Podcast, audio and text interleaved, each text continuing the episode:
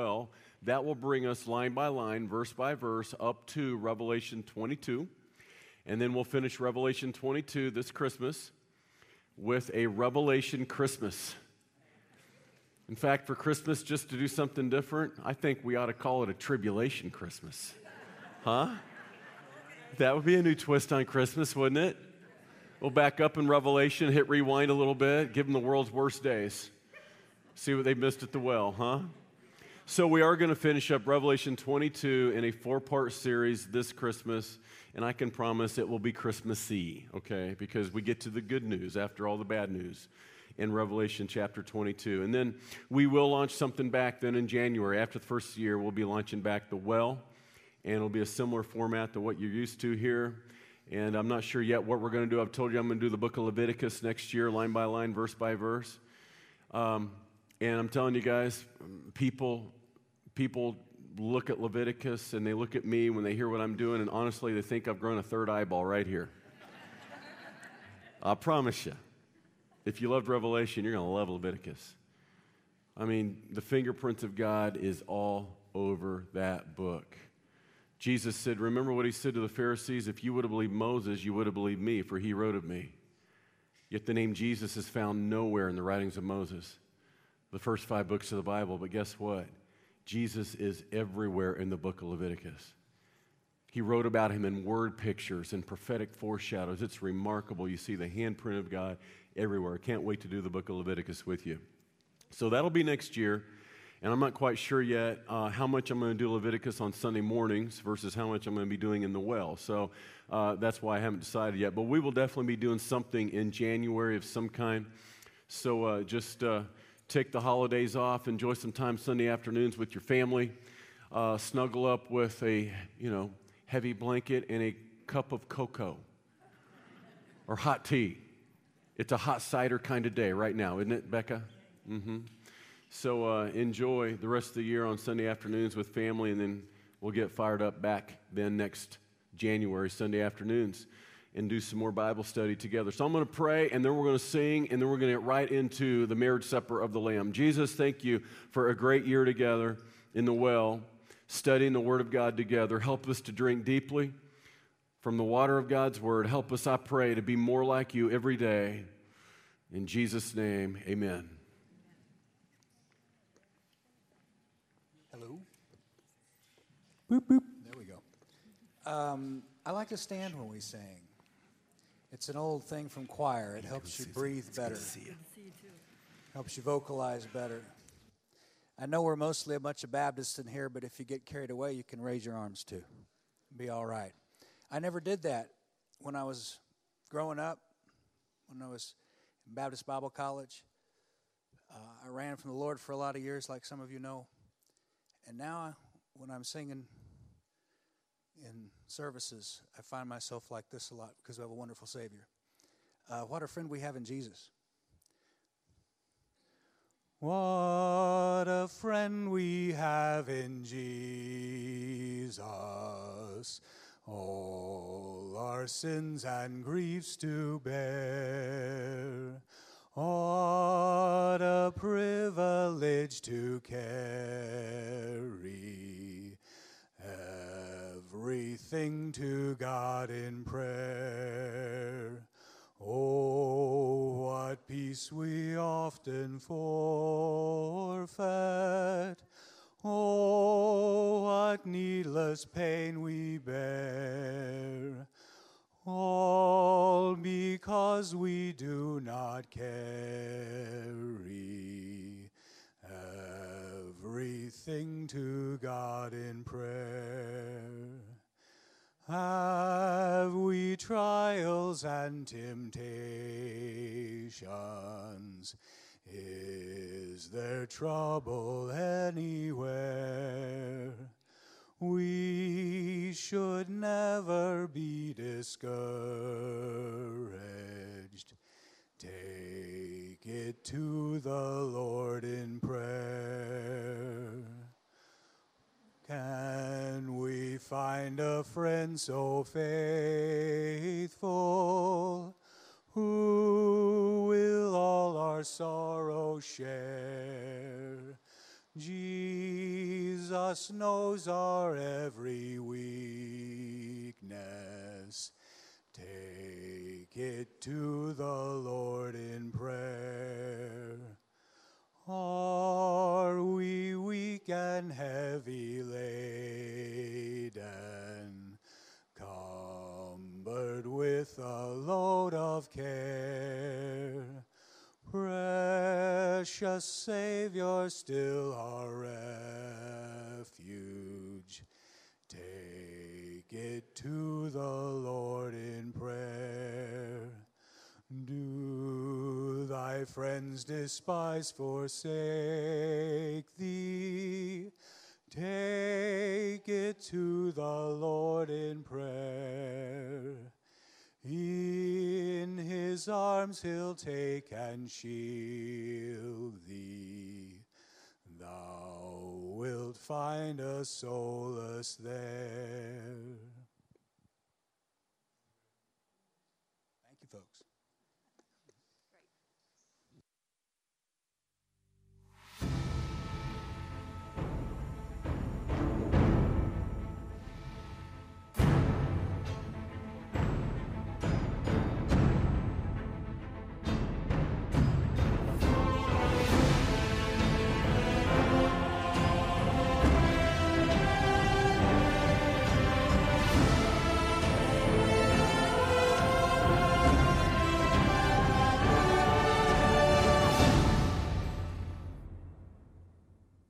Welcome once again to our exciting study, the book of Revelation. We have worked for a long, long time to get to this moment in Revelation chapter 19, the crowning event, really, of the book of Revelation and really all of human history is the second coming of our Lord Jesus Christ to set up a kingdom on the earth that will be without end. Now, before we see the second coming, the culmination of God's plan for a kingdom is another really pivotal moment and it's the marriage supper of the Lamb in Revelation chapter 19. Now, let me ask you a question.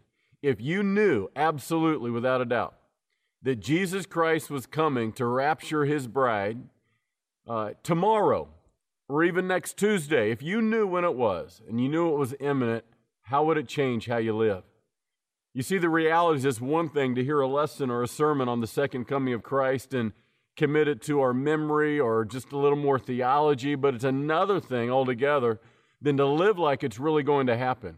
And if we really believe that we're going to see Jesus one day face to face, and indeed it could be today, because biblically speaking, there is nothing that stands in the way of Jesus from coming right now for his bride, it should change how we live. We should live with urgency for the things that will matter for all you see of eternity. Revelation 19 now is a real shift in the book of Revelation. Very pivotal chapter.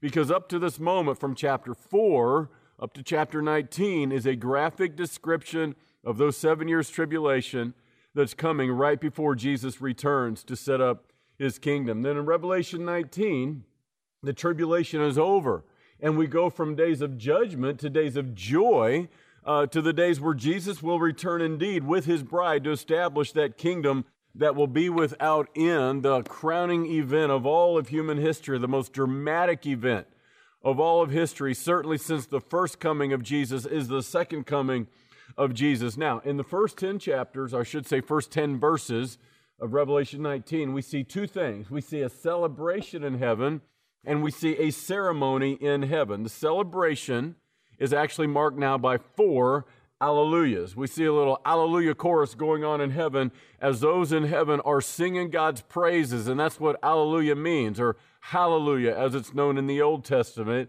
It simply means praise the Lord or praise ye the Lord. Every time you hear somebody in church say hallelujah, that's a little bit of a maybe churchianity. Uh, uh, or or, uh, or maybe what, what I've sometimes called a little Christianese, right? It's kind of the language we speak as Christians that maybe others don't speak. Listen, every time you hear somebody say hallelujah, and hopefully a spontaneous word of praise, it simply means praise the Lord. Hallelujah. Praise the Lord. And that's what's going on here in heaven. There's a celebration that precedes a ceremony. And it's a real time of hallelujah in heaven. The first time this word is used uh, is, uh, is back in the time of King David. Hallelujah is how it's said in the Old Testament. Hallelujah is how now it's used in the New Testament. They drop the H in the New Testament. as John is using uh, the Greek as opposed to the Hebrew, but it means the same thing. It means praise the Lord. The first time this uh, word hallelujah that we're about to see used here is used, it's, it's in the installation of the ark in the days of King David. And David basically instituted a uh, worship experience, a worship service as they institute the Ark of the Covenant. And he uh, names basically what amounts to a choir, and he forms his choir in the midst of the worship of God. He appoints certain Levites, literally, to be the Alleluia chorus. And that's in some ways what we see now here in heaven. So, Alleluia being the transliteration of Hallelujah simply means praise the Lord. There are four Alleluias to mark this celebration now in heaven that we're about to see, each of them celebrating four different aspects of uh, the goodness and glory of God's redemptive work upon humanity. The first one celebrates the salvation of God. Let's pick it up here in verse 1, Revelation chapter 19. After these things, I heard a loud voice of a great multitude in heaven saying, Alleluia! Salvation and glory and honor and power belong to the Lord our God. I want you to notice this hallelujah chorus is, uh, is, is reminding us of God's redemptive work. And that's what's going on here in heaven. They're worshiping Him and praising Him for one simple reason the salvation and the redemptive work of God in our lives. That Jesus Christ Himself died for our sin. Three days later, He rose again, that He's alive today.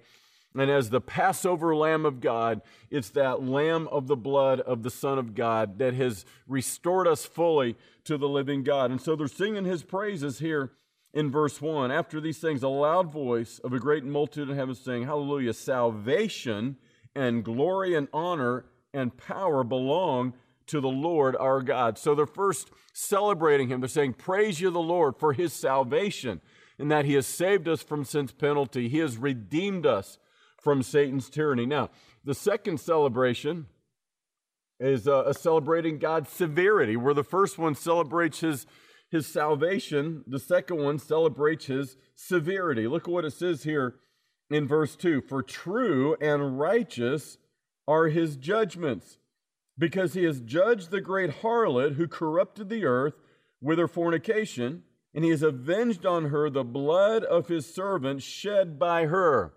And so now they're celebrating not simply his salvation, but yes, even his severity, that he has severely judged this great harlot. Uh, we studied in Revelation 17 and then Revelation 18. And we saw the fall of this harlot religion of Revelation 17. And then we saw the fall of this harlot world system and economic system of Revelation 18, full of all its idolatry and its heresies and its uh, uh, continual uh, blasphemy upon the true and living God. And God has judged them severely. Now, once again, we see God uh, in a different way that modern man sees him. Here's the reality you cannot fully appreciate the God of our salvation if you don't also fully understand the God of severity, that He's a God of justice and judgment, and His holiness demands that he judged sin. See, if he were not judging sin, then that would make him not holy. He'd no longer be God. The fact that he's holy demands a penalty, and that penalty he has dropped on humanity uh, with great severity. And now they're worshiping him and praising him, uh, not simply for his redemption on men, but now also for his judgment upon sin. Now, there's a third celebration, and the Hallelujah Chorus of Heaven celebrates the sovereignty of God. They're celebrating the salvation of God, the severity of God, and now the sovereignty of God. Look at what it says here now in verse 4. It says in verse 4, uh, again, in verse 3, Alleluia, her smoke rises up forever and ever. And verse 4 says, The 24 elders and the four living creatures fell down and worshiped God who sat on the throne, saying, Amen, Alleluia. Then a voice came from the throne saying, Praise our God, all you his servants and those who fear him, both small and great. They, they, they say Alleluia, but notice they also add a word here, Amen. And so uh, they say, Amen, Alleluia. The 24 elders that we saw many, many lessons back representing the church of the Lord Jesus Christ. This word in Scripture, unlike Alleluia, found only four times in the New Testament. The word Amen throughout the New Testament over and over and over again. Still part of our language today. What does this word amen mean? Well, hallelujah means praise the Lord, but amen means something altogether different. Amen, in essence, is a word that means so be it. Uh, amen simply means yes, it is. Amen simply puts an exclamation point on the end of the sentence. Now, we use this word kind of loosely today. Uh, where we might use hallelujah as part of our church language, uh, we hear people say amen for all types of reasons, like, wow, the weather sure has been hot. Amen to that. Or, you know, wow, the Royals had a horrible season, didn't they? Amen. Amen. here, here's what I want you to see. Uh, this is a word that is actually very sacred in nature, though we use it for secular reasons. It has a sacred nature to it. In essence, when you say amen to something God has said, in some way it's a sacred ratification. It's a word that seals and binds. And the 24 elders are now adding amen to the hallelujah chorus as a binding seal upon what God has done. This universal word, by the way, that is spoken throughout all tongues and tribes. I've spoken in various places throughout the world through a translator. Latin America would be one of them. And uh, without a translator, they couldn't understand much of what I'm about to say. But I've noticed there's, there's a common word in all common tongues and languages known to men. And sometimes I'll be preaching Latin America and you'll hear amen, amen, amen. And what they're saying is one thing I can fully understand. They're saying, so be it. Uh, they're saying, yes, that's true. And uh, it doesn't matter where you go in the world. That's the language that Christians understand because uh, they're now saying that same amen right here in heaven. Now, there's a fourth celebration, there's a fourth hallelujah, and this one has to do with the supremacy of God. So they're celebrating God's salvation. They're uh, celebrating God's severity. They're, they're celebrating God's sovereignty. And now they're celebrating God's absolute supremacy. Uh, verse 5 Then a voice came from the throne saying, Praise our God, all you his servants, and those who fear him, both small and great. And I heard, as it were, the voice of a great multitude, as the sound of many waters, and as the sound of mighty thunders, saying, Hallelujah! For the Lord God omnipotent reigns. And most of you know this word omnipotent. What does it mean? Omnipotent means all powerful. And they're celebrating that God is almighty, that He is indeed all powerful, that there is none like Him. And so they're dressed now in these fine white linens, and there's a, a time of celebration and singing. And they're singing, Alleluia, Alleluia, Alleluia, Alleluia. Praise ye the Lord and they're celebrating him and saying, Praise the Lord for his salvation and for his uh, sovereignty, for his severity, and now his supremacy. And in essence, what you have going on here with this Alleluia chorus is the preliminary celebration to the marriage ceremony that's about to take place between the Lamb and his bride. And maybe you've been to weddings before, and maybe there's a stringed orchestra, a small orchestra, maybe up there playing in some way. And what is that? That's a preliminary song and preliminary worship or preliminary celebration in some way to what's about to happen in this marriage ceremony. And that's kind of what we're seeing here. There's a, a preliminary worship service, so to speak, of all the tongues and tribes and peoples and nations of the redeemed. And they're all singing and praising uh, ahead of this ceremony that is about to begin as the Lamb of God is about to be wed formally to his bride, the church, the Lord Jesus Christ. And I want you to remember, a wedding is often what's in view of our relationship with Jesus, as the church is called the bride, and he indeed is the bridegroom. And that's what's in view here. And it's more than just symbolism, it's more than just allegory. Literally, in some capacity, the church is going to be wed to the bride forever and ever in eternity.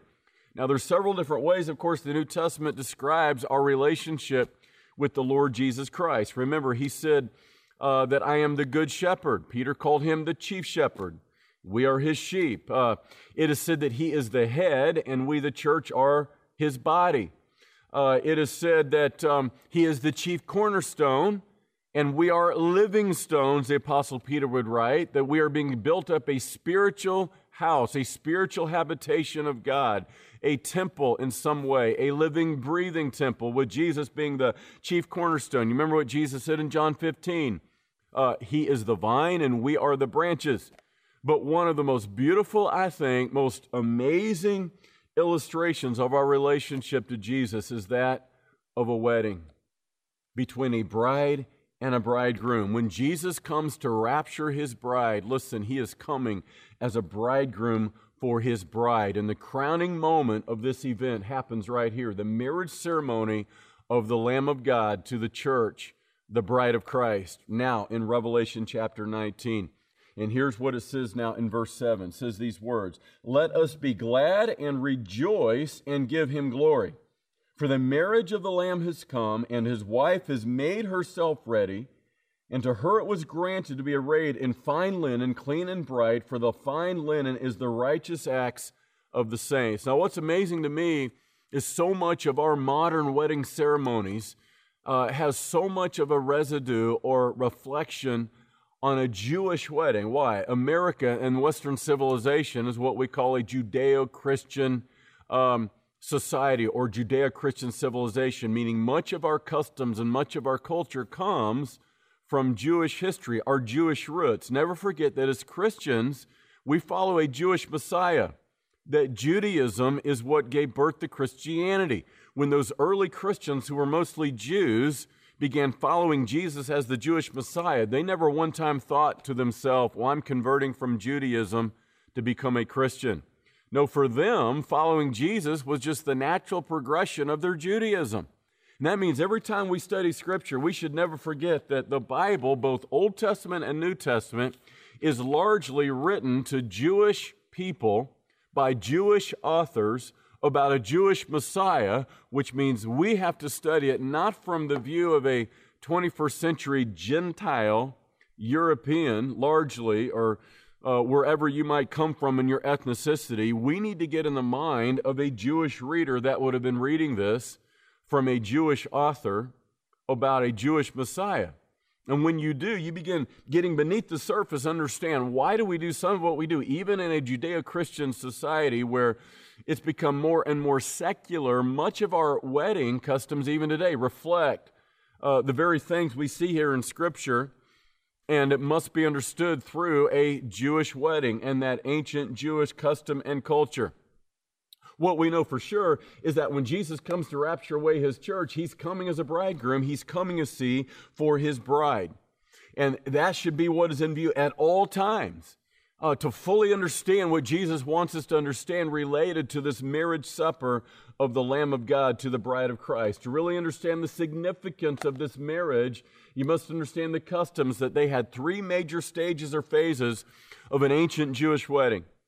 And as we understand these three major stages or phases of the Jewish wedding, we can begin to see all types of new things that at least I never could see before when I tried to understand it in a different way. Understand the first stage was the betrothal stage, and we are currently, as the church, in this first stage of this ancient Jewish wedding. This is what we might call today the engagement. A young man makes the proposal, he pops the question, the young lady says yes, and they become engaged. Now, the difference today would be they're not legally married. It's not legally binding. Either of them can break it off at any time they want and walk away in this engagement period today, and there's no legal ramifications whatsoever. Un, un, uh, unlike in the ancient days, it was more than an engagement. When you were betrothed, you were legally married. Even though it had not yet been consummated, they had not yet exchanged their vows, they were very much legally wed. They were betrothed. And usually it was an arranged marriage. Uh, there were times that it was between two fathers, and quite frankly, their children hadn't yet even met. Now, a lot of times um, it was arranged, but kind of uh, maybe pseudo arranged. I mean, parents today aren't that unique from parents 2,000 years ago. And you want your children to be happy. And so there were times I think that probably the young man and young lady would have had something to say about it as well. But basically, what would happen is that young man would indeed pop the question and uh, he would ask them to uh, marry them. And, and there would be a, a written document called the ketubah. And it was a written document that outlined the vows that that young man was making to that young lady. Uh, written commitments, written vows that he would take care of her physically, that he would provide for her materially, that he would love her unconditionally. These were the written vows that would be a part of the ketubah. And then, as he would present these written vows to her, usually in the presence of both sets of parents, um, he would present her then with a cup of wine, the fruit of the vine. And if she would take of that cup, after having received the ketubah and drink from that cup, in essence, what she was saying is, I'm saying yes, I say I do to you. And then watch this. He, he would say something like, I go to my father's house to prepare a place for you. And guess what he would do then? He would disappear. He would he would completely go away. And what was he doing? For sometimes months, if not up to a full year, they would have no contact with each other. They would not see each other whatsoever. And up to a year, they'd have no contact. They wouldn't see each other. That bride is preparing herself. She doesn't know when her husband is coming for her, but she wants to be ready because he's coming unannounced. Now, for that year or months that he was away, he wasn't doing nothing. He was doing something. Guess what he was doing? he was building a room onto his father's house, a bedroom, a bridal chamber. And the entire time, he's preparing a place for her. He's going to return for her unannounced. And you can begin to see how the imagery begins taking shape. On the night before Jesus uh, was going to be betrayed, on the night before he would die, he's taking the Passover uh, celebration and supper with his Jewish disciples a Passover supper that they would have celebrated all of their life as religious Jews. But on this night, it's about to take on a whole new shape. And he begins giving them the ketubah as he takes the bread and he says, This bread is my body, which is broken for you. He, he's stating his vows as a bridegroom to the bride. And then he gives him that cup and he says, Listen, this cup is the New Testament in my blood. This do as often as you drink it in remembrance of me. And he handed that cup to each of those disciples as a bridegroom. And even today, as you take communion, as you take that cup, you take that as the bride of Christ. And every time you drink of that cup, you are saying, I do to you, Jesus, as your bride. I receive you as my bridegroom. And he indeed has made his vows and he wrote them in blood. This, this cup is the New Testament in my blood. We have a, a covenant that has been written by the blood of Jesus. And then you remember those words, those very famous words that he spoke in John chapter 14. Let not your heart be troubled. You believe in God, believe also in me. In my Father's house are many rooms. Now it's been translated as mansions, but the word itself means rooms. There are many rooms.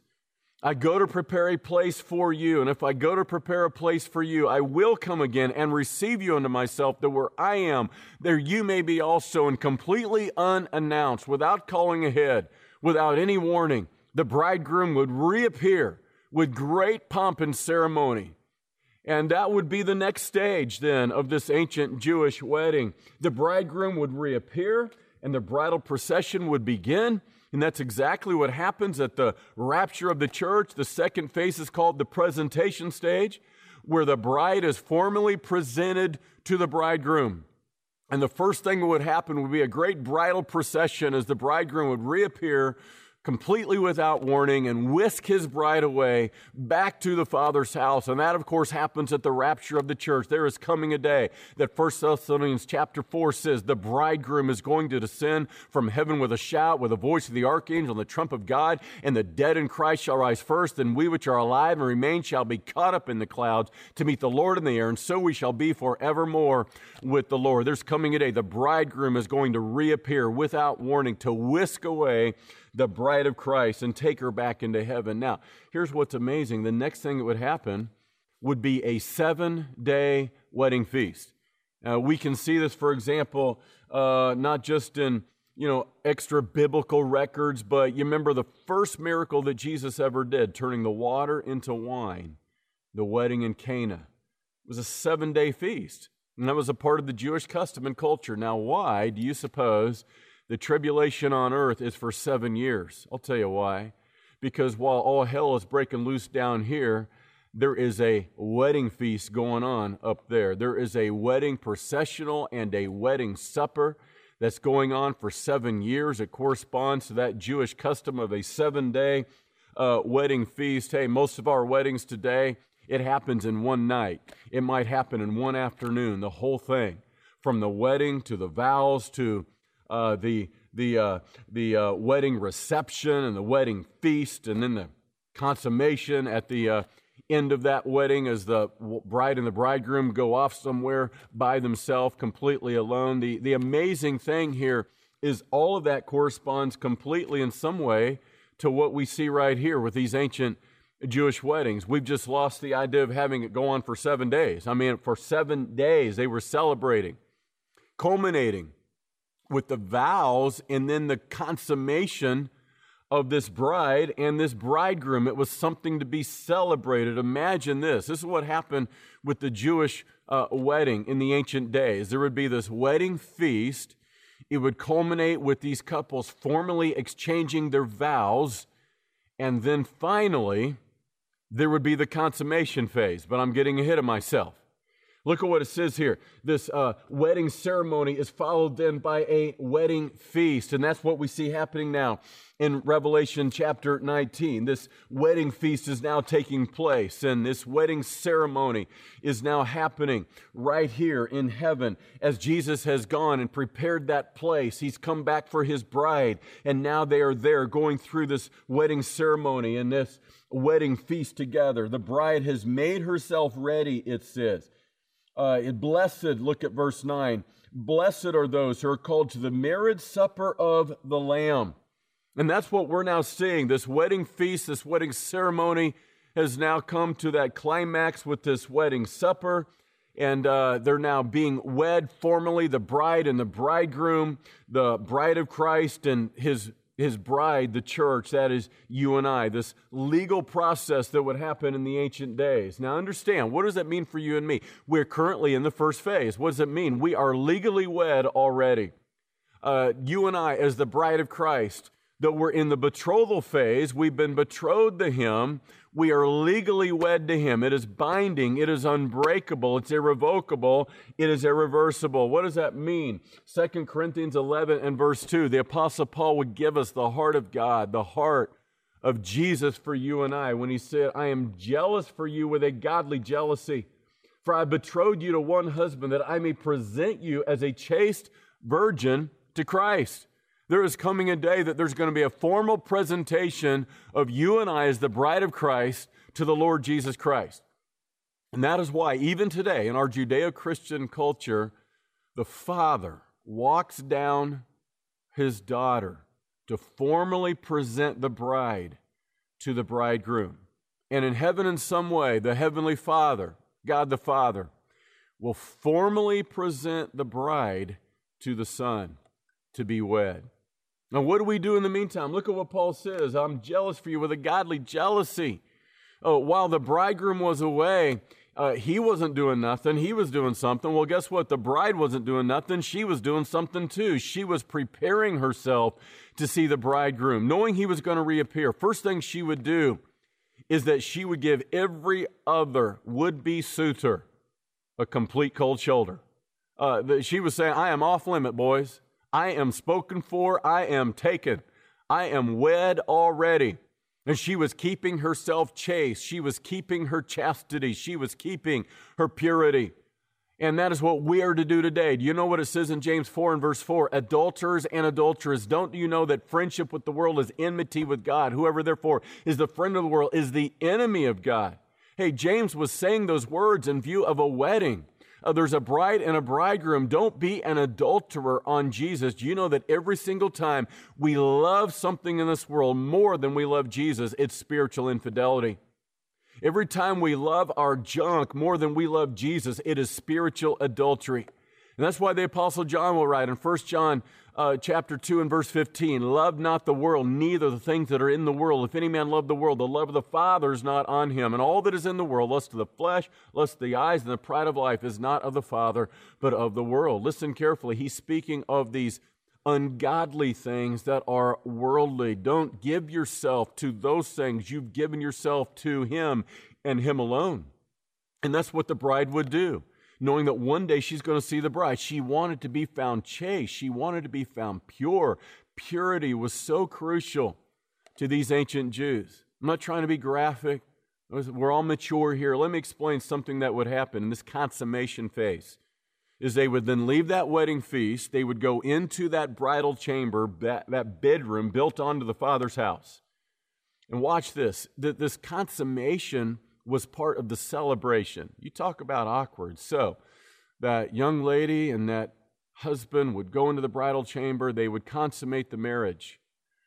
And as a part of that consummation, guess what that young Jewish husband would do? He would put a white cloth underneath his bride.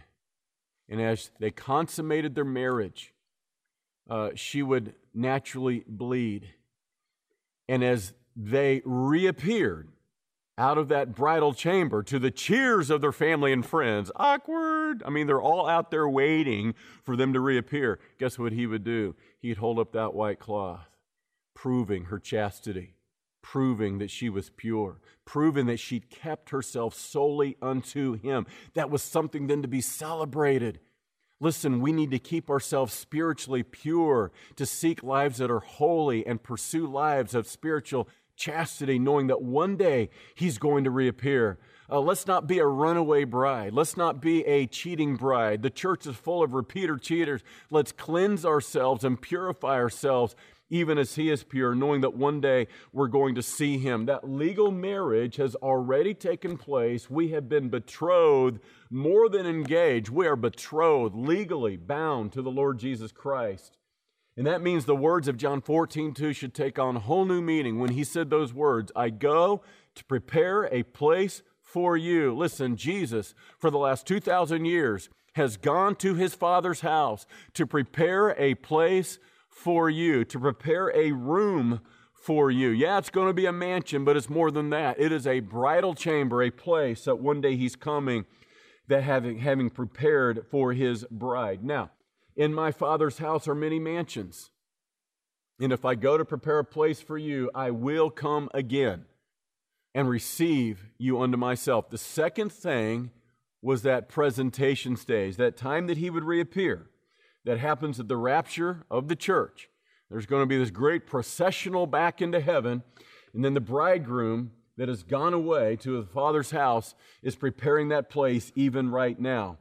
Uh, and he's going to come back very, very, very soon. The rapture reflects the second phase of the Jewish wedding.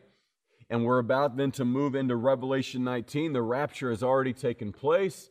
And now the marriage of the Lamb is what's about to happen. Verse 9 Blessed are those who are called to the marriage supper of the Lamb. And he said to me, There are the, the true sayings of God. This angel that's showing John this. Look at what John's response is. He's so overwhelmed and so in awe of what he has seen. Verse 10 And I fell at his feet to worship, and he said to me, See that you do not do that. I am your fellow servant and of your brethren who have testimony of Jesus. Worship God, for the testimony of Jesus is the spirit of prophecy. John immediately wants to worship whoever's standing in front of him. This angel says, Hey, hey, hey, bud, whoa, slow down. Don't worship me.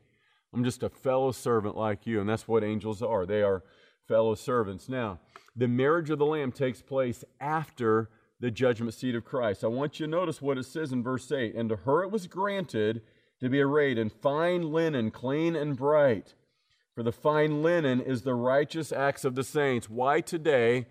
do brides normally dress in a white gown, a fine white linen gown? Well, it represents, what does it say? Righteousness.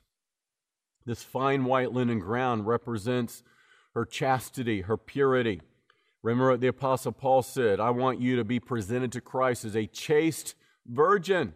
And so, traditionally, in our Judeo Christian weddings, the bride will wear a white gown representing her chastity, her sexual purity, her fidelity. Now, unfortunately, quite frankly, the white gown has become a bit of a sham in our modern society where we don't take seriously Hebrews 13:4 where it says the marriage bed is undefiled but the sexually immoral and adulterers God will judge. Here's the deal, sex is sacred. It's a sacred thing. Sex is deeply holy to God. It's sacred. You know why? Because it represents uh, the consummation in some way of the bridegroom and the bride that will happen in eternity. You know, even now, we are in Christ and Christ is in us.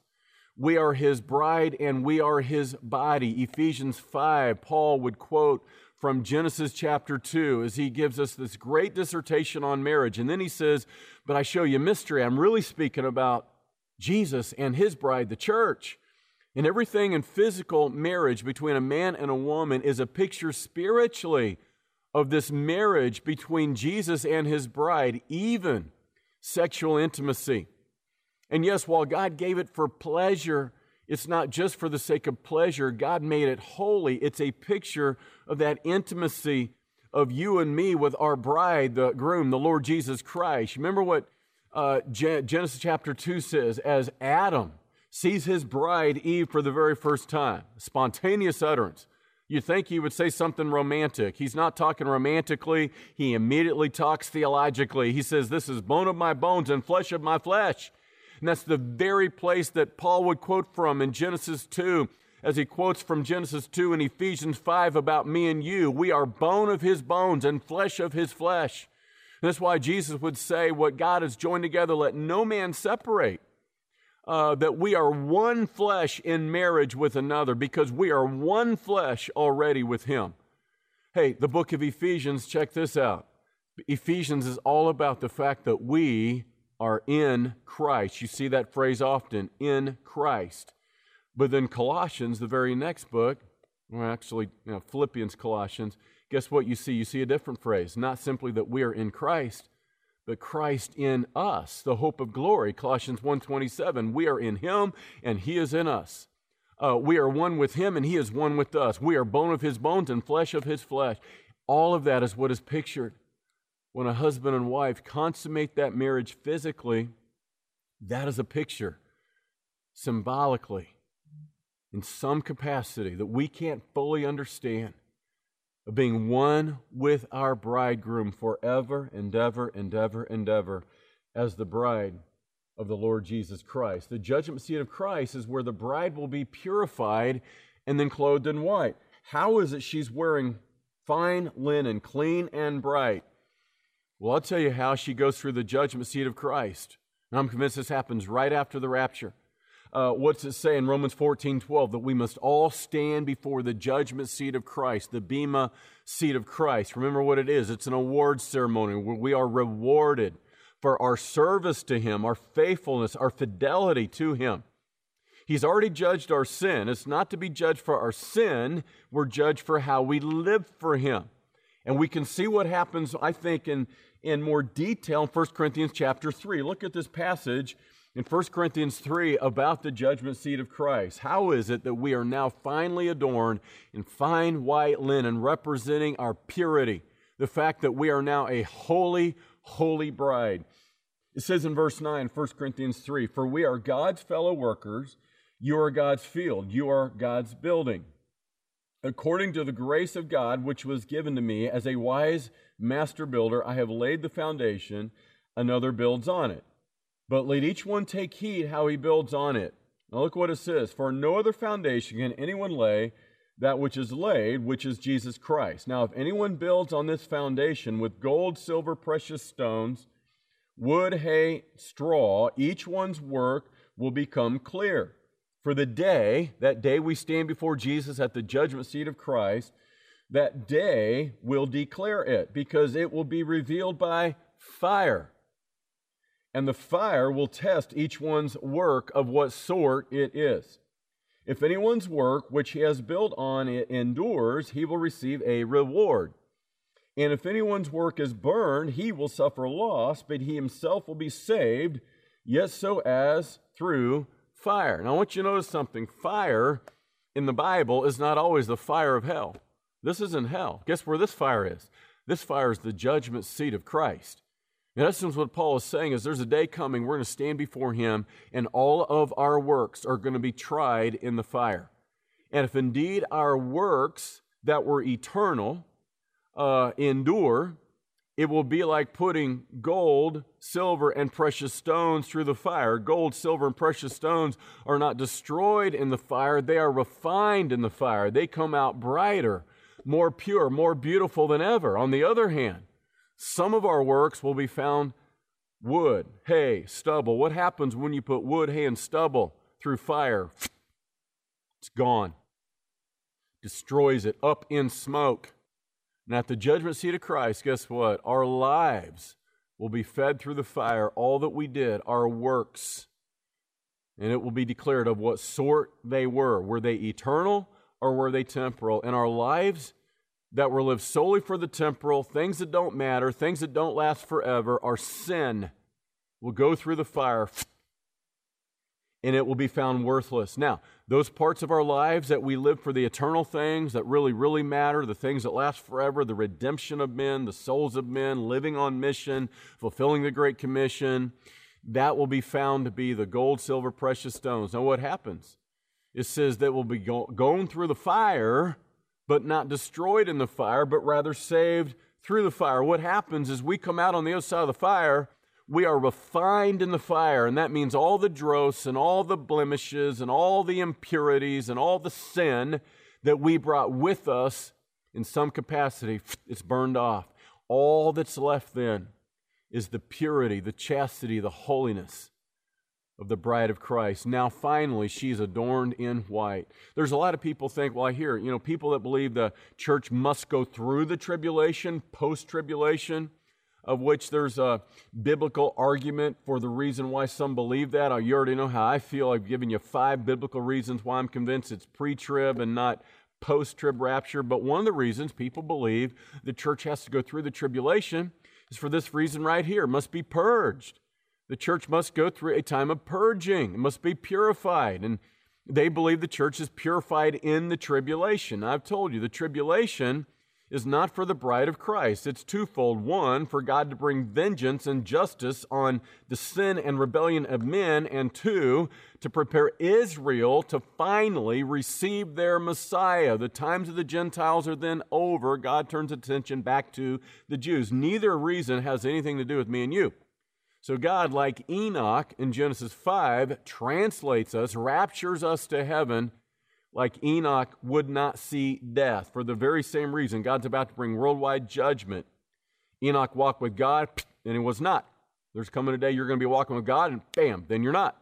And God's going to translate you or rapture you into heaven so that you will not see the destruction that's about to come once again upon the earth. But what happens? We then go through the purging and the purifying process of the judgment seat of Christ. would come out on the other side and look at what now finally we're wearing. All the spots, all the stains, all the shame of our sin has been burned off at the judgment seat of Christ. In Revelation chapter 19, it says in verse 8, And to her it was granted to be arrayed in fine linen, clean and bright. For the fine linen is the righteous acts of the saints. We have no righteousness outside of the righteousness of Christ, according to 2 Corinthians 5.21. But now, We've gone through the purging and the fire at the judgment seat of Christ. All that's left then is our righteousness, the righteous things that we really did do in the name of Jesus, that Jesus did in us and through us. And now we're arrayed in that fine white linen, the righteous acts of the saints. Now, at any wedding, guess what? There's attendance at the wedding. This wedding is no different. Why today, for example, in our Judeo Christian culture with its customs, do you have groomsmen and you have bridesmaids, right? You have attendants at the wedding. Well, this wedding is no different. And it goes right back to the Judeo Christian customs uh, that were born out of this Jewish culture uh, that we will even see in some way happening now in heaven. So, who are the attendants at this wedding? Well, first of all, the best man to the bridegroom is John the Baptist. Remember in John chapter 3, John's disciples come to him and they're worried and they're all worked up because all of John's disciples are now following this guy, Jesus. And Jesus is gathering disciples that used to be John's disciples, and some of John's guys are going, Hey, what about this guy, Jesus? He's taking all our people, right? And they come to him and say, John, what are we going to do about it? Guess what John says? Hey, guys, oh, whoa, whoa, whoa, whoa. Relax. This is what was meant to happen. And he makes this amazing statement in John chapter 3 and verse 29. Listen to what he says. He says, He that has the bride is the bridegroom. You're saying, Guy, I'm not the bridegroom. I'm not the one who has the bride. Listen to what he says then. The friend of the bridegroom stands and hears with him and rejoices greatly because of the bridegroom's voice. In this, my joy, therefore, is fulfilled.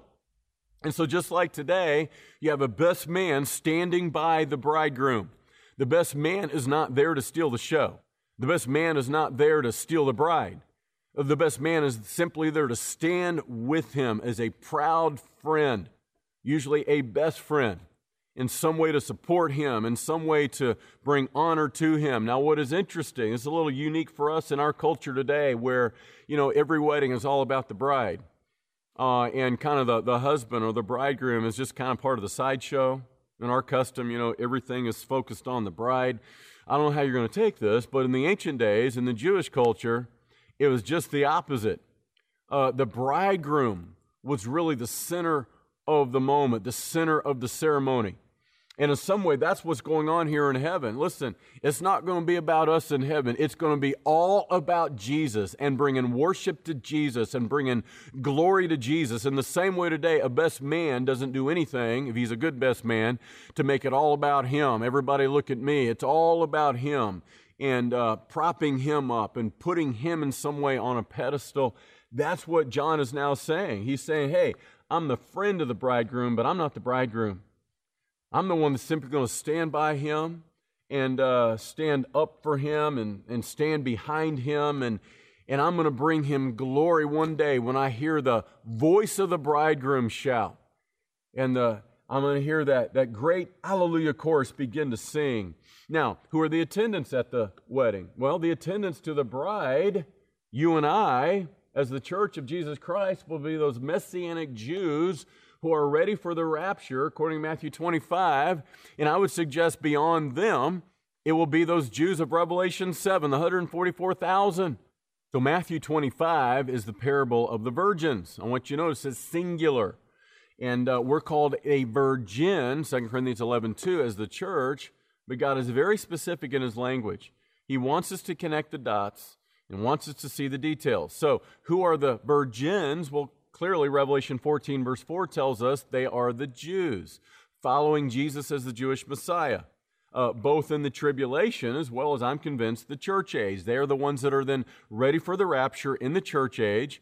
They're the ones then that are taken and martyred for their faith, probably in the tribulation. They then are the attendants at the wedding. Look what it says in Matthew 25, the parable of the virgins, plural, often applied to us as the church, but the church is not in view here uh, because this is virgins plural as opposed to virgin singular. Now, it says this Then the kingdom of heaven shall be likened to ten virgins who took their lamps and went out to meet the bridegroom. Now, five of them were wise and five were foolish. Those who were foolish took their lamps and took no oil with them, but the wise took oil in their vessels with their lamps. But while the bridegroom was delayed, they all slumbered and slept. And at midnight a cry was heard Behold, the bridegroom is coming, go out to meet him. Then all those virgins around arose and trimmed their lamps. And the foolish said to the wise, Give us some of your oil, for our lamps are going out. But the wise answered, saying, No, lest there should not be enough for us and you, but go rather to those who sell and buy for yourselves. And while they went to buy, the bridegroom came, and those who were ready went in with him to the wedding, and the door was shut. Afterward, the other virgins came also, saying, Lord, Lord, open to us. But he answered and said, Assuredly, I say to you, I do not know you. Watch therefore, for you know neither the day nor the hour in which the Son of Man is coming. Remember who's in view the Jewish followers of Jesus specifically. Virgins, plural, Revelation 14 and verse 4. Now, what is interesting about this parable is it is a perfect picture of the spiritual condition today of many of the Jews. They are sleeping spiritually. And what Jesus is teaching is that there will be an awakening among the Jews in the latter days, and I'm convinced even now there's an awakening happening. But largely, The Jewish people around the world are not watching. They're not wakening up spiritually to the fact that Jesus is the Jewish Messiah and very quickly Jesus is coming. But there's going to be an awakening one day very soon. Revelation chapter 7 tells us. And you can see what's happening here as they are invited then into the wedding, not as the bride, but rather the attendants at the wedding. And I want you to understand more specifically how this applies to you and me. In verse 13, watch therefore, for you do not know neither the day nor the hour in which the Son of Man is coming. Just like today, many Jewish eh, Jewish people are not watching and waiting for Jesus to come. They're not ready. It could be today. There, there are many among us who are not watching and they're not ready. Let me ask you have you put your faith personally in the shed blood of Jesus and what he did at Calvary? If you're not, you are not ready. And if indeed you have placed your faith in Jesus personally as the bridegroom, the Lord Jesus Christ, and that he died for the bride to give life to you and I, what should we be doing? Just like that bride while the bridegroom was away. Listen, she wasn't doing nothing, she was making herself ready. What's it look like while he delays to make yourself ready? 1 John 3 and verse 2.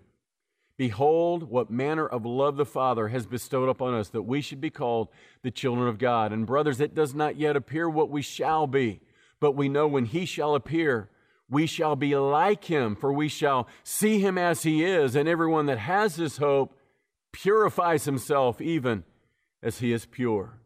That bride to be was purifying herself daily. She was making herself ready. She was watching daily. Though she didn't know when he was going to be re- reappearing, she was making herself ready every single day. Friends, that's you and me. Let the bride make herself ready. Purify yourself daily, repenting of sin continually, because one day soon the bridegroom is going to reappear.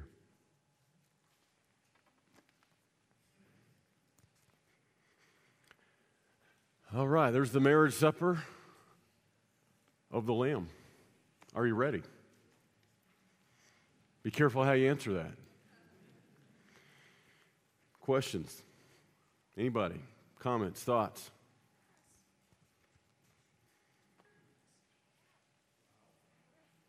That's what I said.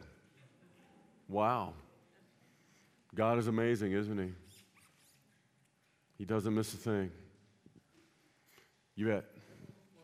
Yeah, let's use a mic so we can capture this for uh, I'm sorry, I'm sorry. Yes. the web. Yeah. I believe you said something in your uh, presentation there about 144,000. Yes.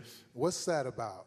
Because I like to say this Sure. first, because you always hear Jehovah Witnesses Yeah. preaching on the 144,000, like Right. only, hey, we ain't got 144,000 going. The rest of us, Yeah. we're going to be down here. What, what's up with that? So I did a lesson as a part of this series. You can catch it online still. Just click on the well. You can find all the lessons we've done. One of them is entitled The Real Jehovah's Witnesses.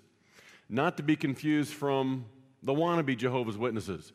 Because Revelation 7 tells us there will be 144,000 Jews, 12,000 from each tribe, that will miraculously receive Jesus as their Messiah shortly after the rapture, sometime early in the tribulation. So Revelation 7 tells us there's 144,000 who really will be the real Jehovah's Witnesses, and they will go forth preaching the gospel to all nations, according to what Jesus said in Matthew 24. And that is why at the end of Revelation 7, John doesn't just see the 12,000 from each tribe, 144,000. He sees of every tongue, tribe, people, and nation standing around the throne of God. And so Revelation 14 t- calls them virgins, plural. This is why I made a distinction, guys. A lot of people take Matthew 25, the parable of the virgins, and they apply it to the church. And they say, well, see, we're the virgin bride of Christ, so this parable must be about you and I. You better be watching, you better be ready, or you're going to get left behind. But remember, God is very precise in the language he uses. He calls the bride of Christ a virgin singular. Why? Because Jesus doesn't have multiple brides, he has one bride, collectively, you and I. So in Revelation 14, when he uses the words virgins, plural, clearly he's distinguishing that from virgin singular. And he defines those virgins, plural, in Revelation 14 as those 144,000 Jewish witnesses of Revelation chapter 7. So now you know why I'm convinced they are the attendants at the wedding. And those are the ones in view then as the parable of the virgins uh, in Matthew chapter 25. Does that make sense? Okay. Great question. Somebody else. So you can see where, hey guys, you know, every cult, what is a cult? And Jehovah's Witness, by definition, is a cult. Doesn't make them bad people, doesn't mean we should be mean to them. Um, they, they're undoubtedly good people, just to see. But by definition, what is a cult? A cult, by definition, is truth twisted. A cult, by definition, just twists a little bit of the truth.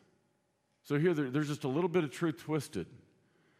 Where now they have adopted, they have read themselves into Revelation chapter 7 when they're nowhere in Revelation chapter 7.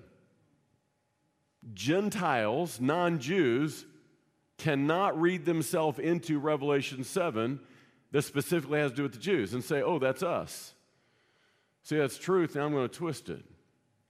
And unfortunately, people have done that for a long, long time in many places, which is why, you know, 2 Timothy 2.15, it says, Study to show yourself approved unto God, a workman that need not be ashamed, rightly dividing the word of truth. What happens when you wrongly divide the word of truth? You come to wrong conclusions, wrong interpretation. And so, uh, the first thing you have to ask every time you study the Word of God, how do you rightly divide the Word of God? Start asking this question To whom specifically was it written? And if it's not written specifically to you, you cannot apply it doctrinally directly to you. That's why a lot of people read, remember what I said? The Bible is a Jewish book written to Jewish people about a Jewish Messiah. So much of what people do is take things God says specifically to the Jews and try to apply it to me now, too. And that's where you have really, really bad doctrine, bad teaching emerging then in the church. Who, who's, who's next? Who else? Anybody? Yeah, up front. Thank you, David.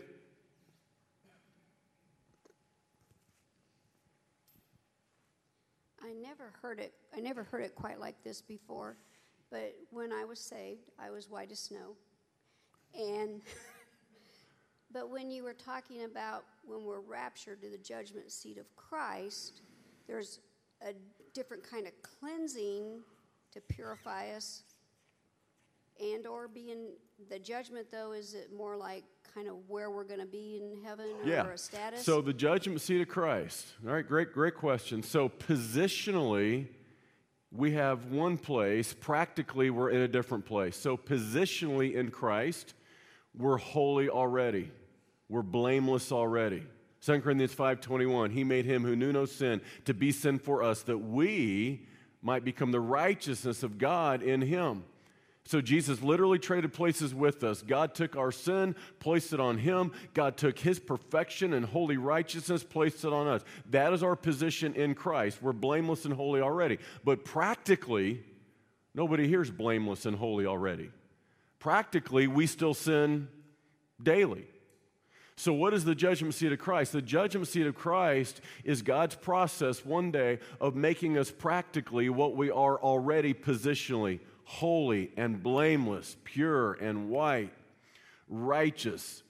And so the judgment seat of Christ is, is, is fire, and I'm convinced, uh, again, we're talking literally in some way the refiner's fire. Remember, people think of fire as being in hell. Well, that's the fire of God's judgment. But in heaven, the fire is not the fire of God's judgment. The judgment seat of Christ, it's the fire of God's refining and purifying. And so, uh, in some way, He'll take our life, and it, as it goes through the fire, it burns off all the dross. What happens when you feed gold through the fire? How do you purify gold?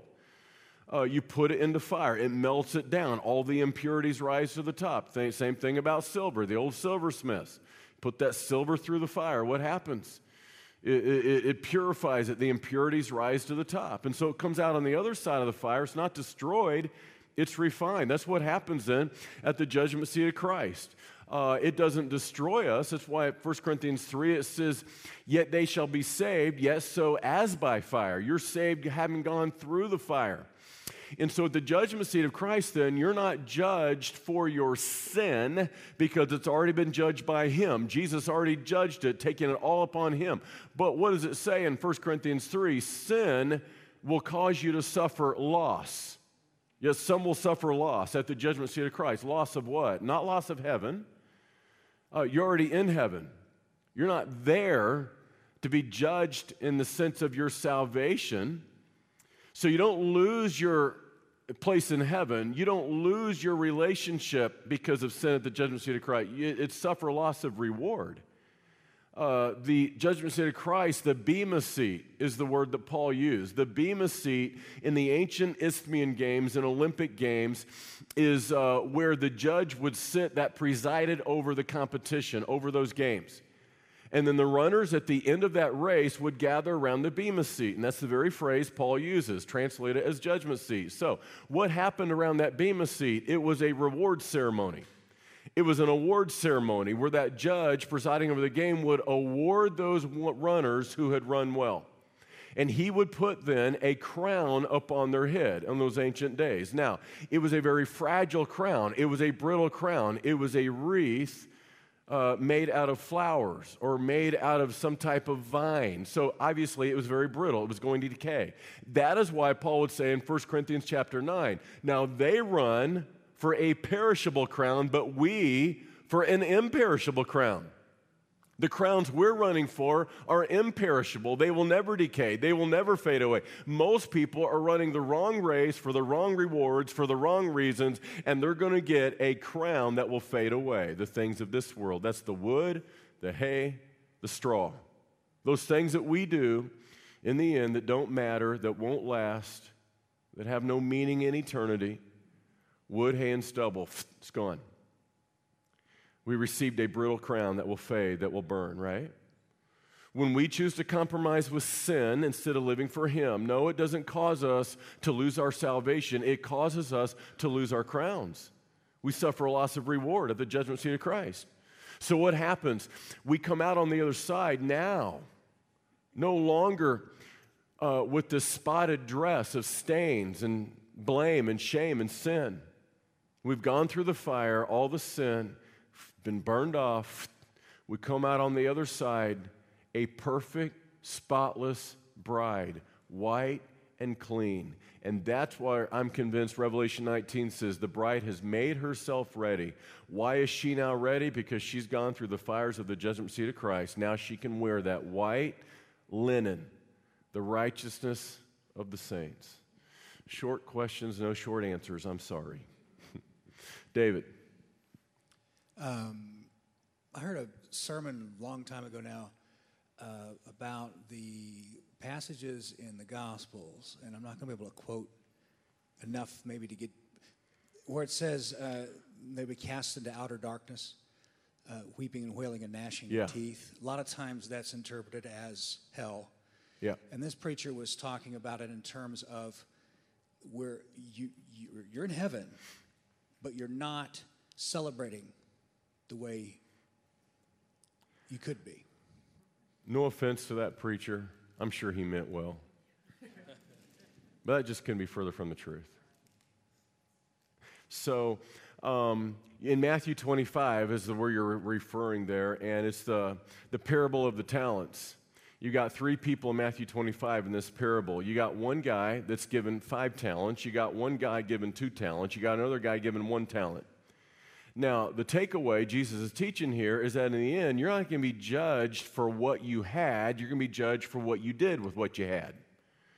This is why uh, the little old lady rocking babies for 52 weeks a year for the last 25 years on Sunday morning in the nursery, she might be rewarded more so than the preacher. She wasn't given as much, but she could be equally faithful, if not more so, with what she'd been given. So, in this parable, the guy with five talents invested what he had, made it 10. The talent in Jesus' day was a sum of money. Uh, think more than just money. Think about your ability, your God given opportunity. How are you leveraging it for eternity? Some of us have more opportunity, more ability. Some of us has less opportunity, less ability. Jesus teaching you can all be rewarded equally because it's not about how much you have, it's what you do with what you have. The guy with five talents doubled it, made it 10. He invested it wisely. The guy with two talents doubled it, made it four. He invested it wisely. They were both rewarded accordingly. Well done, good and faithful servant. You've been faithful over a little. I'll make you ruler over much. Enter you into the joy of your Lord. Now, the one guy that had been given one talent, he didn't do anything with it, he wasted it. Says he buried it in the earth. He comes before the judge, and what he doesn't hear, he doesn't hear, well done, good and faithful servant. You know why? Because he squandered what he had. He didn't leverage his ability, didn't leverage his opportunity. And he says he's cast into outer darkness where there's weeping and wailing and gnashing of teeth. That doesn't sound like any description of heaven anywhere in the Bible. What Jesus is teaching is this listen, Matthew chapter 7 many will come to me in that day saying, Lord, Lord. And he'll say, Depart from you, me, I never knew you.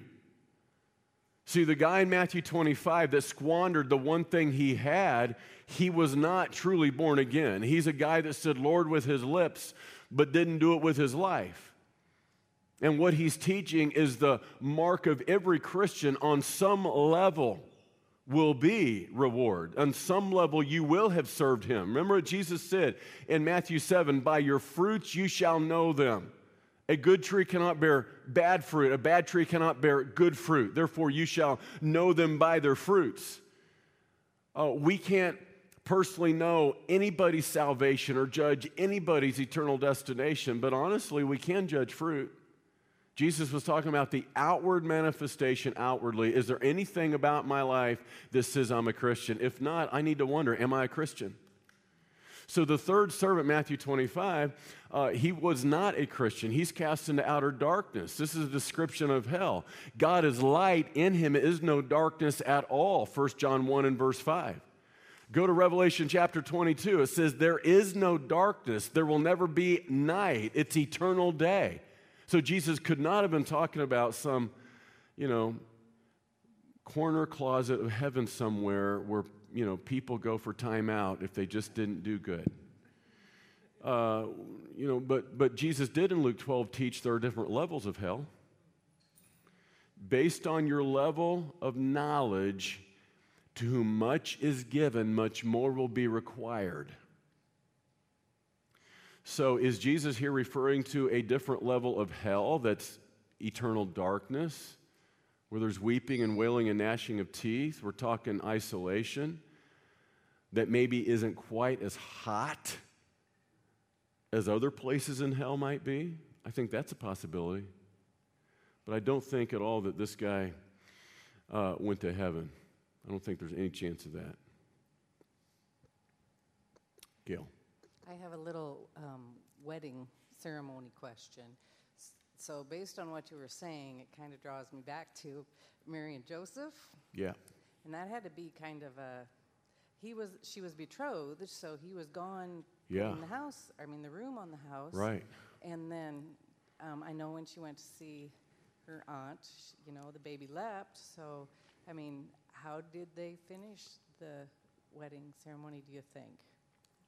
Yeah, kind the Bible doesn't say. So no, because weren't they supposed? To, wasn't she supposed to be stoned?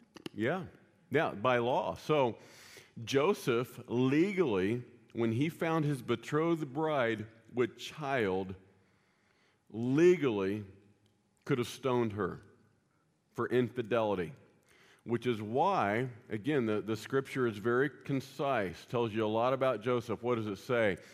He wanted to put her away privately. See, instead of shame her publicly, and the ancient Jewish culture was a shame society. It was uh, where people would be shamed and ostracized publicly by the whole village. So it tells you a lot about Joseph. When he found that his bride to be was with child, he legally could have stoned her. At a minimum, he could have publicly shamed her. But if you look at the text and the narrative, it says he chose to put her away privately. He was going to privately divorce her without making a big spectacle of her until what? An angel shows up and says, Joseph, you don't want to do that. Trust me. Yeah. Yeah, but what is interesting when you look at um, the narrative remember they, they made the trip from their hometown, their home region, down to Bethlehem, where Joseph's lineage came from by law. That was the census. And then we know they were still living in Bethlehem as much as two years later. And then we know they made a flight clear to Egypt to escape uh, uh, Herod. And so it was several years before they went back to Nazareth. Now, if you just think practically about the history and the times, I think there's probably a reason they were in no hurry to go back home because it was scandalous. I mean, this was scandal. And in all probability, they thought to themselves, well, maybe going to Bethlehem right now is not such a bad idea. Maybe it's good for us to get out of town. And for whatever reason, they were in no hurry to go back home. And I think probably that's the reason why. I mean, even when you look at the Pharisees later on in the life of Jesus, they were going, hey, isn't this the carpenter's son? You know, that son? I mean, the implication was, you know, the rumors about Jesus, we, we, we know about this guy. He can't be the Messiah. So um, it's very interesting, Gail, but it tells you a lot about the character of Joseph, doesn't it? Who else? What else? Got time for one more. Then we'll have to call it a night until January. Anybody? Yeah. Thank you, David.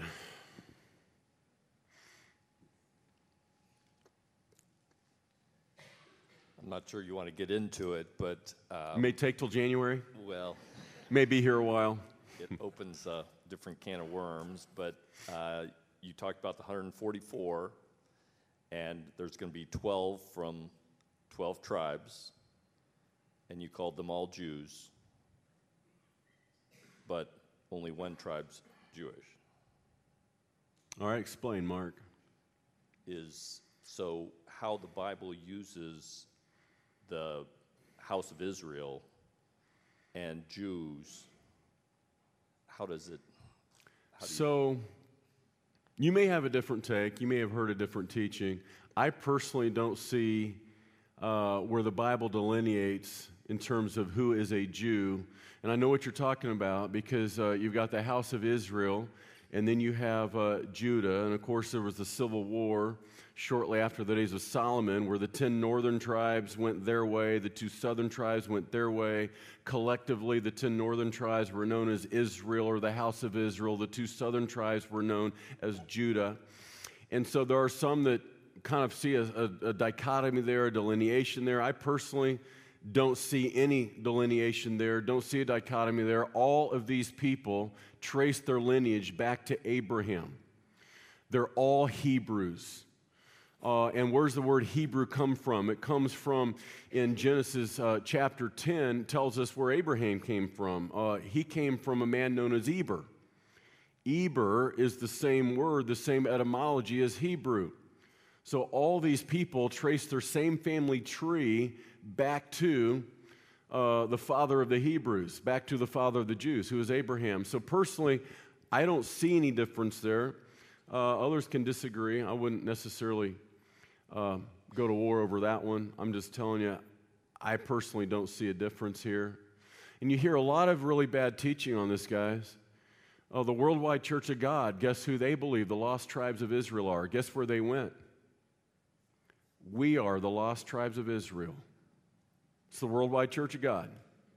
What they believe is that during the Assyrian invasion of 722 BC, those 10 northern tribes got carried off where they were scattered among the nations, eventually finding their way into the European nations that eventually sailed the Atlantic and came to the Americas. So, what do you think they do with the book of Revelation? They read us back into all of it because we're the lost tribes. Now, let me tell you how I think Jesus feels about this. You go to the seven letters early on in Revelation, and you go to a specific church, uh, can't remember which one right now, but one of the things he lights up one of those churches for is because they had people in there claiming to be Jews who were not.